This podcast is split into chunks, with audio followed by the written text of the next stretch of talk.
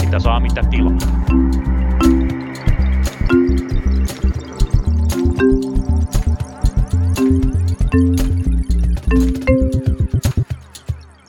Tervetuloa kuuntelemaan Punakulmaa ja hyvää syntymäpäivää sinulle Lauri. Ah, kiitoksia. Se oli kyllä eilen tarkka otto. Hyvää tavallista päivää sinulle Annika Rönnisällinen ja tervetuloa Punakulmaan. Kiitoksia oikein hyvää päivää teille molemmille ja Laurille myöhästyneet syntymäpäiväonnittelut. Kiitos vaan. Minä olen siis Tuomas Saloniemi. Tämä on siis Punakulma. Täällä me keskustelemme työmarkkinoista, niihin liittyvistä asioista. Meillä on tällä kertaa haastateltavana palveluiden ammattiliiton puheenjohtaja Annika Rönnisällinen. Sitä ennen käymme nopeasti läpi politiikan viikon, niin kuin tähänkin mennessä on aina tehty. Lauri, mitä politiikassa on tapahtunut? No ennen kuin mennään siihen, niin voisin kertoa sulle, kuinka havainto siitä, että porttiteoria toimii, niin pitää, se pitää paikkansa. Nimittäin al- aloitimme pitää podcastia viime keväänä ja tällä viikolla se homma levisi jo niin pahasti, että oli, meillä oli oma ensimmäinen Facebook Live punakulmassa. Kyllä, näitä tulee varmastikin lisää. Käykää katsomassa se. Siinä tosiaan käydään läpi riihen päätöksiä vähän pintaa syvemmältä ja puhutaan vähän Norjan vaaleista. Näitä tehdään, tehdään enemmänkin, mutta ottakaa meidän Facebook-kanava seurantaan. Löydätte meidät sieltä. Tässä ennen lähetystä Lauri sanoi, että haluaisit puhua kannabiksesta. Onko siihen joku syy? No, se, jos nyt palataan vielä politiikan viikkoon, niin harva on voinut ehkä välttyä siltä, että kannabis on puhuttanut ja tietysti viittaan tällä vihreiden puoluekokoukseen, jossa puolue otti viralliseksi kannakseen ei pelkästään se, että laimeat päihteet, kuten kannabis, tulisi dekriminalisoida, mutta ne tulisi peräti laillistaa ja vaikka no, on, kuullut puhetta, että, kuultu puhetta, että kannabis voisi vaikka alkohol päätyä myytäväksi. Ja tästähän se some- ja politiikan kenttä innostui. Tästä siinä varsin revettiin tästä muistaakseni kokoomuksen kansanedustaja, mitä en nimeä muista, niin ilmoitti, että Maria Ohisalo on myyrä sisäministeriössä ja se on tietysti täysin väärin, koska pitää sanoa kontiainen. Aivan. Ja toinen kokoomuksen kansanedustaja, nyt muistan nimen, taisi olla Paula Risikko, joka totesi, että se mikä on laitonta, on laitonta, mikä on sinänsä kansanedustajalle erikoinen kommentti, koska moni muu asia on laitonta kunnes niistä säädetään laillista, Kyllä. vaikkapa viinien myynti ruokakaupassa. Kyllä, tai kadun väärään laitaan pysäköiminen, mikä oli laitonta 14.5., mutta jo 15.5. se ei ollut enää laitonta, eli lait muuttuu, kun niitä muutetaan. Tai yökerhot Helsingissä. Kyllä, mutta tosiaan, kuten sanoit, niin tämä oli aika sinällään jyrkkä kanta. Mä olisin ehkä itse, jos mä olisin ollut jonkinlaisena muotoilemassa tätä kantaa, niin mä olisin ehkä lähtenyt jonkun depenalisaation tai dekriminalisaation kautta. Ja totta kai siinä varmaan vihreillekään ei ollut epäselvää se, että kun tästä asiasta ottaa tämmöisen kannan, niin sitten tästä asiasta puhutaan sitten seuraava viikko ja nämä puoluekokouksen muut päätökset välttämättä ei sitten mene ihan niin hyvin läpi.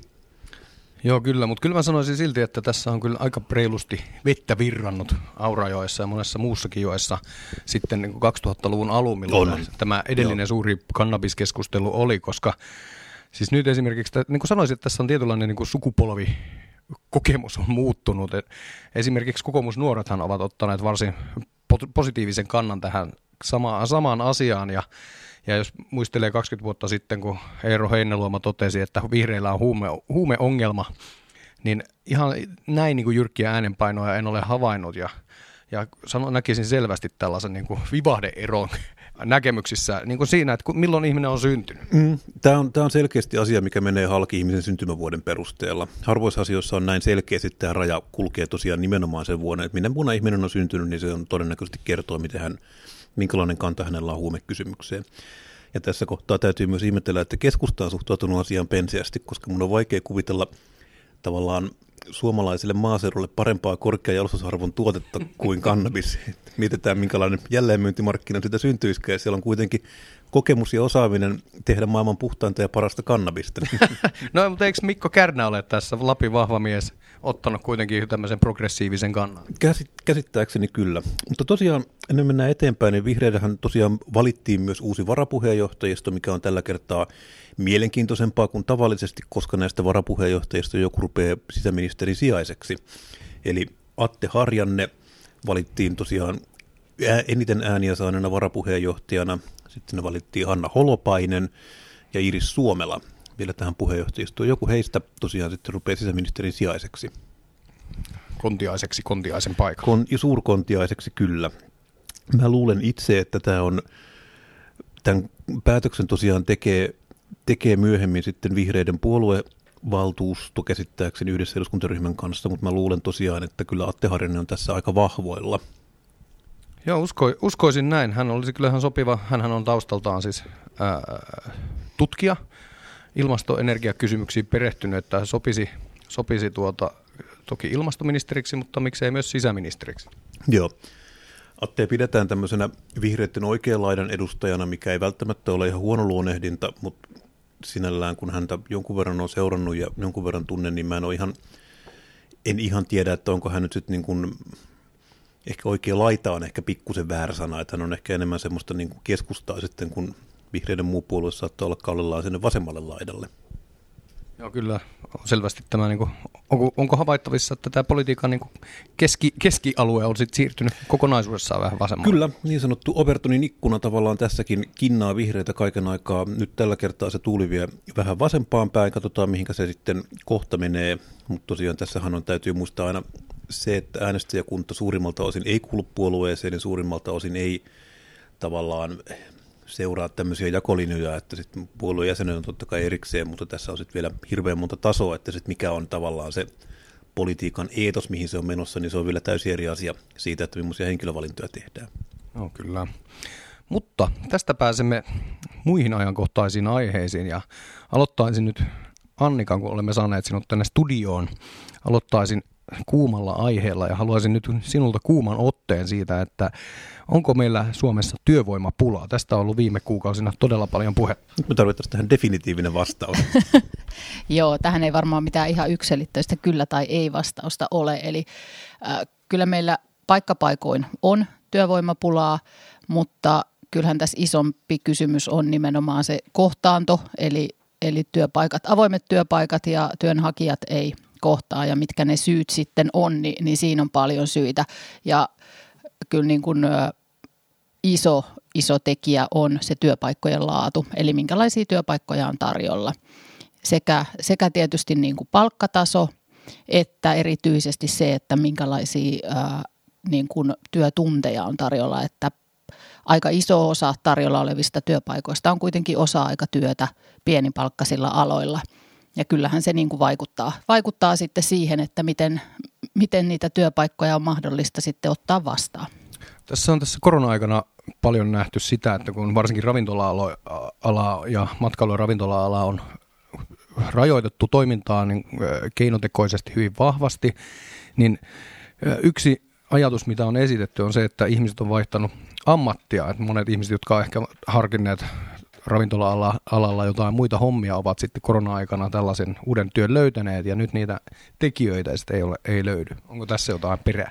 Kyllä, tässä on perää. Eli kyllä itsekin tunnen meidän aktiiveistakin ää, useampia, jotka on, on näin tässä korona-aikana toimineet ja tosiaan sitten muille aloille tässä lähteneet. Ja se on tietysti ehkä huolestuttavaa, että tässä on nimenomaan monia pitkän linjan ammattilaisia, jotka on nyt sitten päätyneet ihan muille aloille. Ja e, tietysti tämä on edelleen tämä tilanne ravintola-alan osalta epävarma ja edelleenkään ei, ei niin kuin yritykset pääse toimimaan normaalisti, joten kyllä aika moni on sitten katsonut, että tämä on niin, niin epävarmaa, että ei enää jää katsomaan ja odottelemaan sitä, että milloin ne osa-aikalomautukset ehkä muuttuisivat sitten takaisin normaaliksi, normaaliksi työksi. Eli kyllä tämä, tämä on niin kuin vaikeuttanut tätä tilannetta – kyllä entisestään ja sinänsä ihan ymmärrettävää.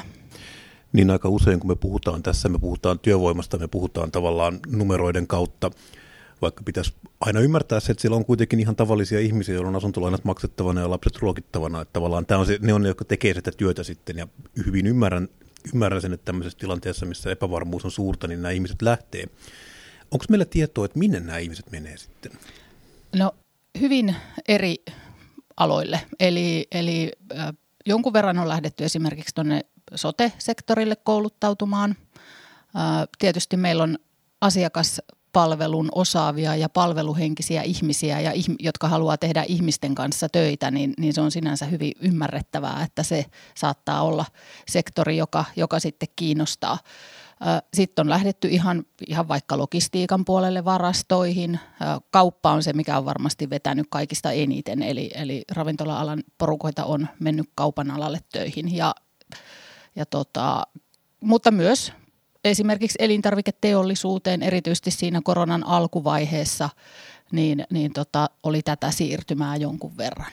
No mehän kaikki muistamme, kuinka kaupan alalla varmasti työvoimaa tarvittiin, varsinkin korona-alussa, kun WC-paperia piti hyllyttää ennäty, ennätystahtiin. Mutta mitä, mitäpä tuumat tästä, kun tuolta Etelärannan arvioiden perusteella työvoimapula johtuu siitä, että meillä on liian antiliat työttömyysturva ansiosidonnaiset, niin onko tosiaan niin, että siellä vaan, siellä vaan sofalla maataan ruhtinallisella ansiosidonnaisella, eikä vaivauduta tulla, tulee sen takia töihin? Mikä, mikä sun kuuma ote tästä näkökulmasta? No kyllä tämä on tosi, tosi kärjistetty ja, ja tota, hyvin semmoinen niin paperinmakuinen näkemys eräällä tavalla.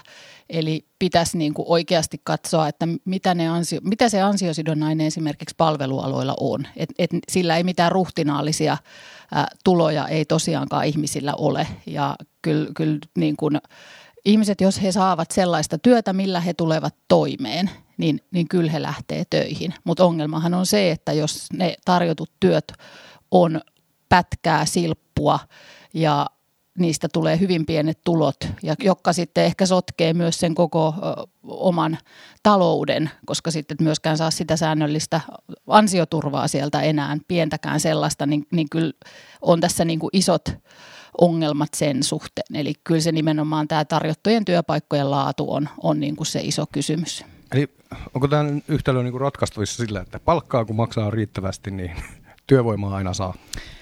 No osittain kyllä. Totta kai meillä on myös niin kuin, ää, kysymykset johtamisesta, millä tavalla palvelualoilla työtä johdetaan. Meillä on aika paljon tekemistä monissa yrityksissä siinä. Tämä korona on pahentanut siinä mielessä tilannetta, että monella työpaikalla, kun ollaan menty tosi minimimiehityksellä ja sitten onkin tullut ehkä paikkapaikoin kysyntää enemmän kuin on osattu ajatella, niin sitten se henkilökunta, jota siellä on paikalla, niin ne on tosi kovilla. Ja, ja nämä jaksamiskysymykset on nyt semmoiset, mitkä on noussut niin kuin viime kuukausina ihan tosi korkealle. Ja tämähän tietysti sitten vielä pahentaa sitä tilannetta, eli moni on todennut, että, että nyt niin kuin ei vaan jaksa enää ja sitten hakeutuu senkin takia sitten muille aloille töihin. Eli, eli sitten se on niin kuin tämmöinen itseään ruokkiva kierre ja se pitäisi tietysti saada katkaistua. Miten luulet, mitä käy nyt, kun korona jossain kohtaa kuitenkin enemmän tai vähemmän loppuu, niin palautuuko tämä tilanne jollain tavalla normaaliin vai onko, ta, onko tässä nyt kyseessä jonkinlainen työmarkkinoiden uusi normaali sitten? Tämä on tosi hyvä kysymys. Mä luulen, että osittain ehkä palautuu normaaliin, enkä haluaisi uskoa, että tämä on niin kuin uusi normaali, mutta kyllä mä luulen, että tämä pakottaa yrityksiä aika lailla katsomaan myös peiliin. Eli kyllä siellä pitäisi tehdä aika paljon niin kuin töitä nimenomaan sen niiden työvuorojärjestelyjen kanssa, sen, sen kanssa, että saadaan ihmisille sellaisia työvuoroja, joita he jaksaa tehdä, että siellä ei ole niin kuin töitä kuutena päivänä viikossa ja, ja tota, vapaita jätetä pitämättä ja että siellä on lepoajat riittäviä ja että siellä työvuoroissa on semmoinen miehitys, että ihmiset oikeasti jaksaa sitä työtä. Ja sitten toinen on tietysti niin kuin esimiestyö ja siihen panostaminen. Et kyllähän tämä on myös semmoinen niin kuin kysymys, mikä palvelualoilla nousee väkisinkin, koska myös niin kuin esimiehet on hyvin nuoria – monesti ja ensimmäisissä ehkä esimiestehtävissä ja ehkä sitä kokemusta ja osaamista siihen työhön ei ole vielä kauhean paljon, niin, niin se, että, että se esimiestyö siellä saataisiin kuntoon, niin on kyllä myös niin kuin aika lailla ihan ykköskysymyksiä.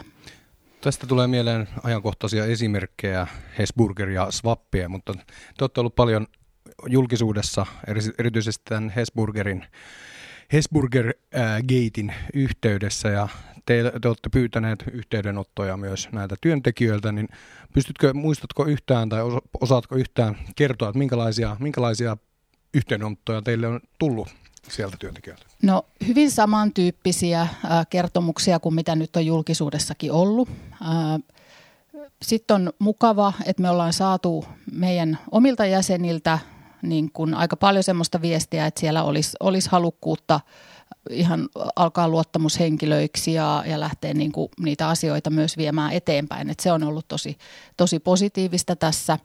Ja toki tietysti tässä nyt on vielä, on vielä hetki aikaa jäljellä, että katsotaan mitä sieltä sitten niin kuin loppujen lopuksi jää, jää tota, niin, niin, käteen. Mutta he mennään vielä tässä toiseen tällaisen ajankohtaiseen e- esimerkkiin. Heräsin eilen vauvan takia keskellä yötä ja sitten päädyin, päädyin lukemaan vähän lehtiä. Siellä oli juttu Swappien nimisestä kasvuyrityksestä, jossa on esitetty väitteitä tämmöisestä hyvin toksisesta työkulttuurista. Ää, olemme, varsinkin, olemme kaikki erittäin yllättyneitä asiasta. Jo, no yllättyneitä, että tämmöisessä tech bro-kulttuurissa ää, kukoistaa tällainen, tällainen tota, naisten vähättely ja jopa ahdistelu. Niin onko tämä yleistä tuollaisissa yrityksissä ja osaatko tästä sanoa, sanoa jotain? No tietysti ton tyyppisistä yrityksistä nyt ei ole, ei ole kauheasti kokemusta, mutta se mitä on nyt sitten seurannut, seurannut niin kuin tuolta sanotaan insinööripuolelta ja muualta tätä, tätä keskustelua ja ehkä enemmän näistä miesvaltaisista työyhteisöistä, niin valitettavasti ei taida olla ihan, ihan yksittäistapauksesta kysymys. Tämä kyseinen, kyseinen keissi ja kyseinen ää, tota, tapaus, niin, niin tässähän meillä on nyt niin kuin vireillä, vireillä juttu ja, ja tota, katsotaan sitten, että mitä, mitä siitä seuraa. Mutta äh, kyllähän tämä niin kuin, sinänsä tämä seksuaalinen häirintä, niin tämä on valitettavasti tosi tuttua meidän jäsenistölle ja erityisesti nuorille naisille, toki miehillekin jonkun verran. Eli, eli kyllähän tämä on niin kuin semmoinen kysymys, mikä ei ole uusi kysymys ollenkaan. Eli kyllä tämä on niin kuin, äh, ollut, ollut niin kuin vuosia, jopa vuosikymmeniä, mutta mun mielestä on tietysti hyvä asia, että, että sitä nostetaan nyt esille, eikä enää suostuta niin kuin olemaan hiljaa aiheesta. No, mikä on sun siis neuvo, jos meillä nyt sattuu olemaan kuulolla henkilö, joka on tällaisen ikävän tilanteeseen törmännyt, niin mikä on sun neuvo tällaiselle henkilölle? Miten tuossa tilanteessa kannattaa toimia, jos kohtaa vaikka seksuaalista häirintää? No kyllä se olisi niin kuin tärkeää totta kai niin kuin ottaa esimiehen kanssa puheeksi asiaa ja tietysti yrityksessä pitäisi olla toimintatavat siihen, että millä tavalla näihin, näihin asioihin puututaan ja että kenenkään ei tarvitse sellaista sietää. Sitten tietysti kannattaa olla yhteydessä työsuojeluvaltuutettuun luottamusmieheen, jos sieltä työpaikalta semmoiset löytyy. Ja viime kädessä, jos ei muu auta, niin sitten tietysti liittoon tai sitten aluehallintoviranomaisen tai työsuojeluviranomaisiin. Että kyllähän se on työsuojelukysymys myöskin, koska työnantajan velvollisuus on järjestää työpaikan olot sellaisiksi, että siellä ei tällaista tapahdu ja puuttua näihin, näihin tilanteisiin. Palataan vielä vähän vähän matkaa tähän swappien, koska tämä on itse asiassa aika kiinnostava noin niin kuin yrityksenä, koska se on tosiaan Otaniemessä kehitetty startup-pyristämö, jossa sitten palvelualan ammattiliitto onkin käräjillä. Ja tämä tavallaan kertoo ehkä siitä, että tämmöinen raja siitä, mitä on tavallaan teknologiayritys, siitä mitä on palvelualat, niin se ei itse asiassa ole enää yhtään niin itsestäänselvä kuin mitä se oli vaikka 20 vuotta sitten, puhumattakaan 50 vuotta sitten. Miten tämä näkyy teidän arjessa sitten palveluiden ammattiliitossa? Miten tämmöinen, voisiko nyt sanoa jopa vähän pompöisesti työn murros, niin miten te olette siihen, miten te näette sen? Joo, tämä on mielen, mielenkiintoinen ää, asia ja meillä tietysti niin kuin, tämä tulee näiden kuluttajapalveluiden niin kuin digitalisoitumisen myötä vahvasti totta kai esiin. Eli kun myydään, enää ei myydä niin paljon niitä samanlaisia tuotteita kuin ennen, vaan myydään niin kuin erilaista palvelua, joka on sitten niin kuin, voi olla digitaalista tai, tai tosiaan liittyä tämmöisiin niin kuin startuppeihin eri tavalla. Ja, ja tota, kyllähän se siis näkyy totta kai myös niin, että ne vaatimukset niin työntekijöiden osaamiselle on kasvanut tosi paljon. Eli, eli se, että pitää osata käyttää erilaisia – sovelluksia ja, ja tota, kaikki niin kuin palvelut on, tai joka paikassa oikeastaan on, on tullut tämä digitalisoituminen esiin ja vaatimukset sinänsä osaamiselle myös palvelualoilla niin, niin nousee jatkuvasti. No tästä vielä samaan hengenvetoon jatketaan tästä työn murroksesta. Ihanan pompöösi ilmaisu tosiaan viime aikoina paljon on ollut tapetilla myös tällaiset ruokalähettipalvelut ja muut alusta, alustatalouden yritykset, missä tämä työntekijän ja yrittämisen ja ja niin poispäin. Tämä raja on hämärtynyt ja tietysti tässäkin on palvelualojen ammattiliitto tietynlaisessa keskiössä. Miten te näette tämmöisen keikkaduunari, keikkaduunari-ilmiön niin yleistymisen ja onko siinä, sit, voiko sitä niin kuin ohjata jotenkin mukavampaan, parempaan suuntaan vai onko tämä niin kuin tullut jäädäkseen tämmöinen välimalli työ, työmarkkinoilla? No, kyllä me ollaan mun mielestä nyt sellaisessa kohdassa, että meidän olisi tosi tärkeää saada ää, t- tähän asiaan niin kuin selvyys ja sen takia meillä on lainsäädäntöhanke ja, ja siellä yritetään käydä tätä, tätä tilannetta läpi ja meidän tavoite on ollut se, mikä siellä hallitusohjelmassakin on kirjattuna, eli tämmöiset tämä työsuhteen naamiointi joksikin muuksi, eli tämmöiseksi yrittäjyydeksi, niin pitäisi estää. Ja, ja kyllä tässä kohtaa on nyt niin kuin, äh, viimeinen hetki se tehdä, eli selkeyttää nämä pelisäännöt niin, että nähdään, että missä se menee se, se työntekijän ja yrittäjän äh, rajanveto. Ja kyllä me ollaan nähty, että, että nämä äh, esimerkiksi nämä pyörälähetit, niin, niin kyllä se nyt ihan duunari hommaa on pääosin, että, että tota, kyllä nämä pitäisi, pitäisi niin kuin työsuhteisiksi katsoa.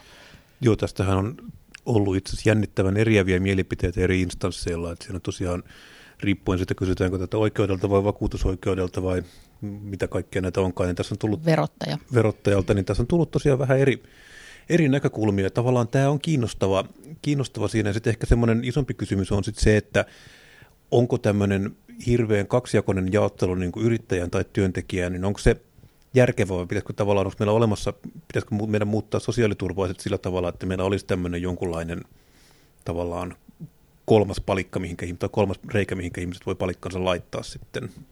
No mä en näe tätä järkevänä, koska nytkin se määrittely, että me määritellään työntekijän ja yrittäjän välillä tämä tilanne, niin, niin siitä aiheutuu näitä, tätä epäselvyyttä. Jos meillä olisi siellä kolmas palikka, niin meillä olisi kaksi tämmöistä rajanvetokohtaa, missä me määriteltäisiin, että onko se niin kuin työntekijä vai tämmöinen joku kolmannen kategorian ihminen vai onko se tämmöisen kolmannen kategorian ihminen vai yrittäjä. Meillä olisi kaksi epäselvää, luultavasti epäselvää raja, rajaa siellä niin kuin tulkittavana ja kyllä mä niin näen, että se johtaisi enemmänkin siihen, että sit näitä nyt työsuhteisia alettaisiin ehkä helpommin katsomaankin niin kuin kolmannen kategoriaan kuuluvaksi.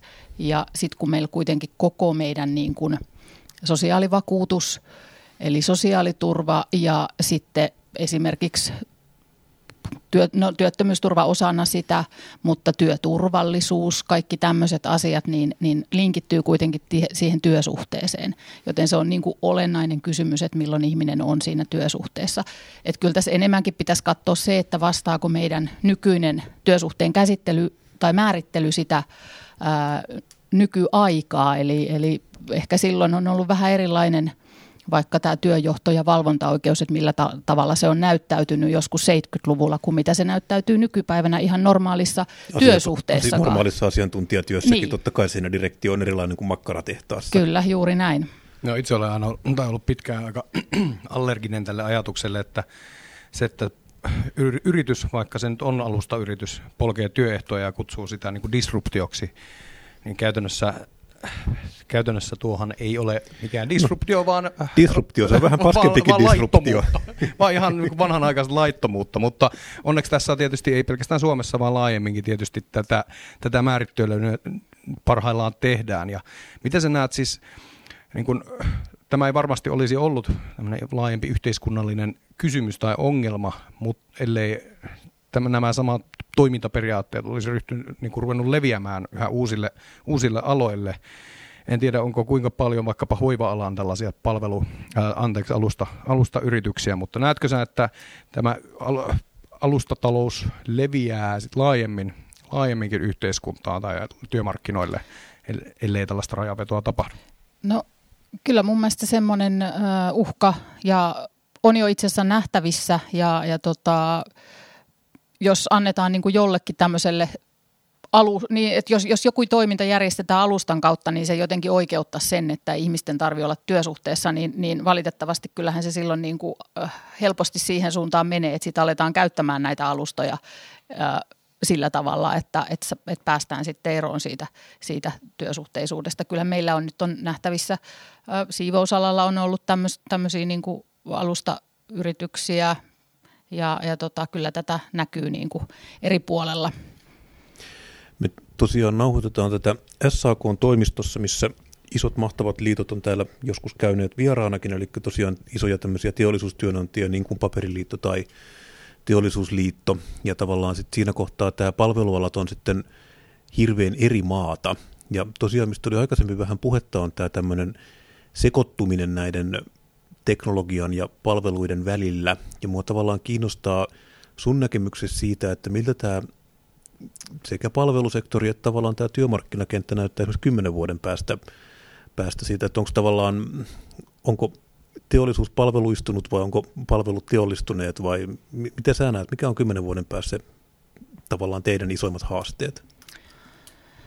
No kyllä mä luulen, että teollisuus palveluistuu kyllä, se on, se on selvä, mutta e, se on taas e, vähän erilaista, että me, ollaan, me toimitaan kuitenkin pääosin niin kuin kuluttajabisneksessä. Ää, toki meillä on niin kuin vartiointi, turvallisuusala, jotka tuottaa tietysti palveluja teollisuudelle aika paljon ja, ja tota, samoin siivous, kiinteistöhoito, jotka, jotka niin kuin toimii sitten siihen suuntaan myöskin, eikä pelkästään tässä kuluttaja, kuluttajabisneksessä. Mutta tota, kyllä tämä on niin kuin mielenkiintoinen, että miten tämä niin kuin kuluttajamarkkina ää, tässä elää ja minkälaisia uusia palveluja, nyt esimerkiksi puhutaan kierrätyksestä hirmu paljon, miten tämä kiertotalous tähän liittyy, ää, miten paljon niin kuin kaupat alkaa vuokraamaan ää, asioita, nyt jo niin kuin liisataan monennäköisiä koneita ja laitteita – eri, eri kaupan yrityksissä ja kyllä tämä tulee varmasti niin kuin kasvamaan. Tämä liittyy myös tietysti tähän niin kuin ilmasto, ilmastokysymyksiin ja muuhun ja, ja siihen, että ihmiset ei samalla lailla enää välttämättä halua omistaa niitä tavaroita, vaan ostaa palveluita.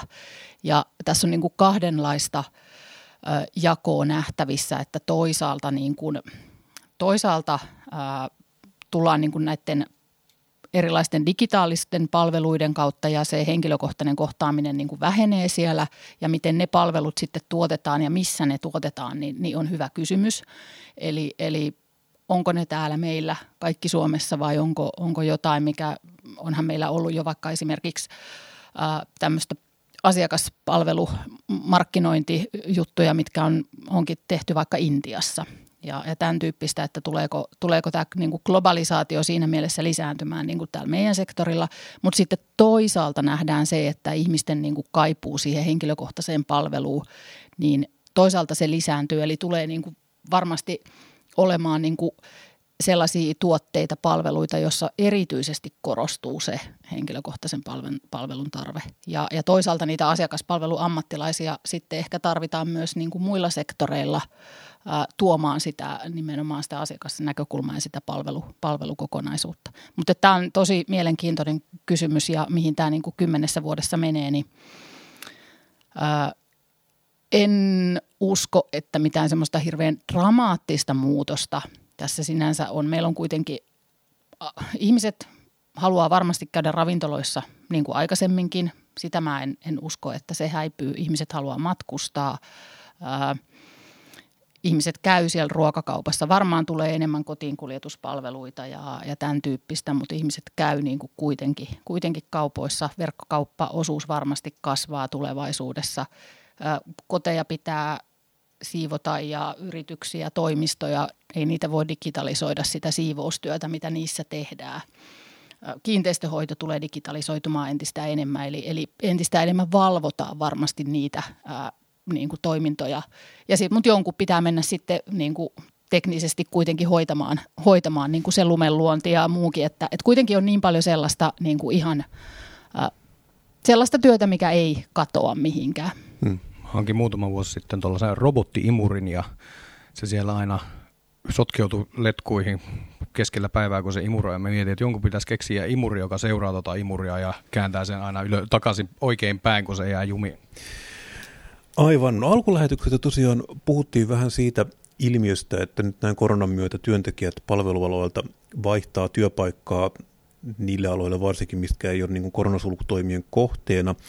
Ja mä jäin tätä miettimään, että sitten kuitenkin esimerkiksi jos katsotaan vaikkapa teollisuusliittoa, niin siellä tavallaan tämä järjestäytymisasti on kovempi, mutta myös mä olen melko vakuuttunut, että tavallaan tämmöinen, siellä ei välttämättä niin helposti vaihdeta työpaikkaa jonnekin muualle.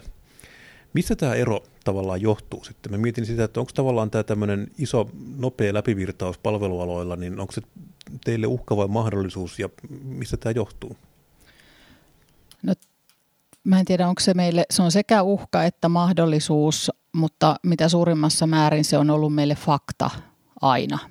Eli, eli se vaan on niin, että meillä on paljon sellaista ö, työtä, joihin tullaan, on ensimmäisiä työpaikkoja. Nuoret tulee ensimmäisiin työpaikkoihinsa ja, ja se on niin kuin, ö, selvää, että ei kaikki pysy siinä ensimmäisessä työpaikassaan. Ja tietysti sitten se, että meidän aloilla on tosi paljon osa-aikatyötä, niin se myös tietenkin vaikuttaa siihen, että opiskelujen ohessa tehdään paljon palvelualojen työtä ja sitten, sitten siirrytään ehkä jonnekin muualle, muualle töihin. Mutta näin tämä näin tämä on ollut oikeastaan aina, mutta onhan tämä niin kuin, äh, onhan tämä niin kuin lisääntynyt tosi paljon ja se, se niin kuin virtaus sinänsä se niin on, on tota vaan vahvistunut. Ja ehkä tässä nyky maailmassa on enää aika vähän niitä ää, työpaikkoja, joissa sitten ehkä tehdään semmoinen 30-40 vuoden työura. Meilläkin on, on niitä, niitä tota, jäseniä, jotka ovat näin tehneet, mutta kyllä nuoremmassa päässä niin, niin kyllä se työpaikka paljon useammin vaihtuu ja se vaihtuu niin kuin muillakin aloilla, mutta meillä nyt tietysti vielä kiihtyvämmässä tahdissa. No tästä päästään takaisin tähän porttiteoriaan.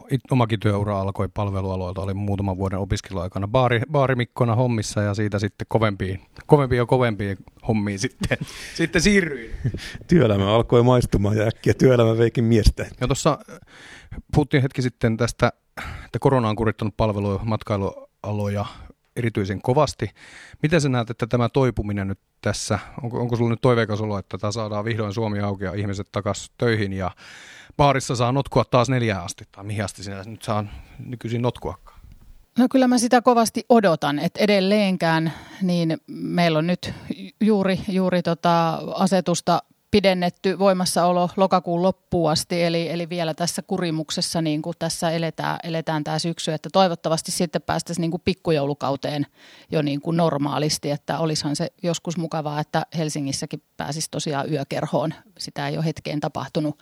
Ja, ja tota, että kyllä mä nyt niin kuin toivon, ainakin tämä yleinen ilmapiiri alkaa olla sellainen, että musta tuntuu, että ihmiset nyt kyllä odottaa sitä, että todellakin tässä päästäisiin elämään normaalisti.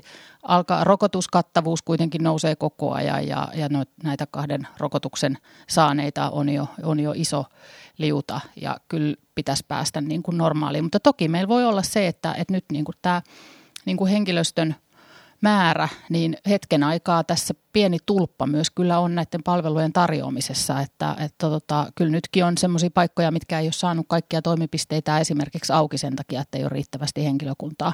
Eli tässä joudutaan nyt yrityksissä tekemään myös aika paljon, paljon niin kuin hommia sitten sen kanssa, että miten näitä työvuoroja ja muuta järjestellä. Vihreiden emerituskansanedustaja, entinen puheenjohtaja Osmo Soinivaara kirjoitti blogissaan muutama viikko sitten itse asiassa juuri tuosta työvoimapulasta ja Hänellä oli semmoinen väite, että työehtosopimus sinällään niin kuin muodostaa myös palkalle katon. Mitä mieltä sä oot tästä? No ei se kyllä kattoa muodosta, että, että tota, toki on niin, että on paljon niitä yrityksiä, jossa mennään sen niin kuin Tessin minimin pohjalta, mutta kyllä varmasti joudutaan sitten, sitten miettimään, että pitäisikö myös niin kuin nostaa, nostaa niin kuin palkkoja, jotta työntekijöitä saadaan, saadaan töihin. Mutta tietty, mm, kyllähän meidän tavoite on se, että me saataisiin niitä työehtosopimusten minimejä niin kuin nostettua ja että me saataisiin ne vastaamaan sitten sitä niin kuin aitoa tilannetta ja aitoa tarvetta. Alkulähetyksestä puhuttiin vielä jonkun verran kohtaanto-ongelmasta. Miten se ihan käytännössä näkyy palvelualoilla? Asuuko ihmiset väärillä paikkakunnilla verrattuna työpaikkoihin vai missä tässä on niin kysymys? Osittain on kysymys myös siitä, eli, eli tosiaankin niin kuin meillä on vaikka meidän henkilöstöravintolasektori on tällä hetkellä se, joka ei vieläkään toimi normaalisti, jo, joita on niin kuin tietysti koulu... Nämä Fatser-amikat ja tällaiset. Kyllä, eli nykyinen Compass Group. Ah, no niin, ja tota, näähän on, siellä on edelleen niin kuin lomautettuja työntekijöitä ja sieltä näistä myös on irtisanottu paljon työntekijöitä, mutta he on olleet sekä, sekä tota, tosiaan nämä on, voi olla paikkakuntia ympäri Suomen ja, ja sitten ne ei ole välttämättä siellä, missä on niinku yöravintolat keskittyneet. Ne ei ole välttämättä nämä työpaikkaruokalat, niin ne on ihan eri paikoissa. Toinen sitten iso kysymys on se, että just henkilöstöravintolat, niin ne on työllistäneet maanantaista perjantaihin päivätyöhön ihmisiä.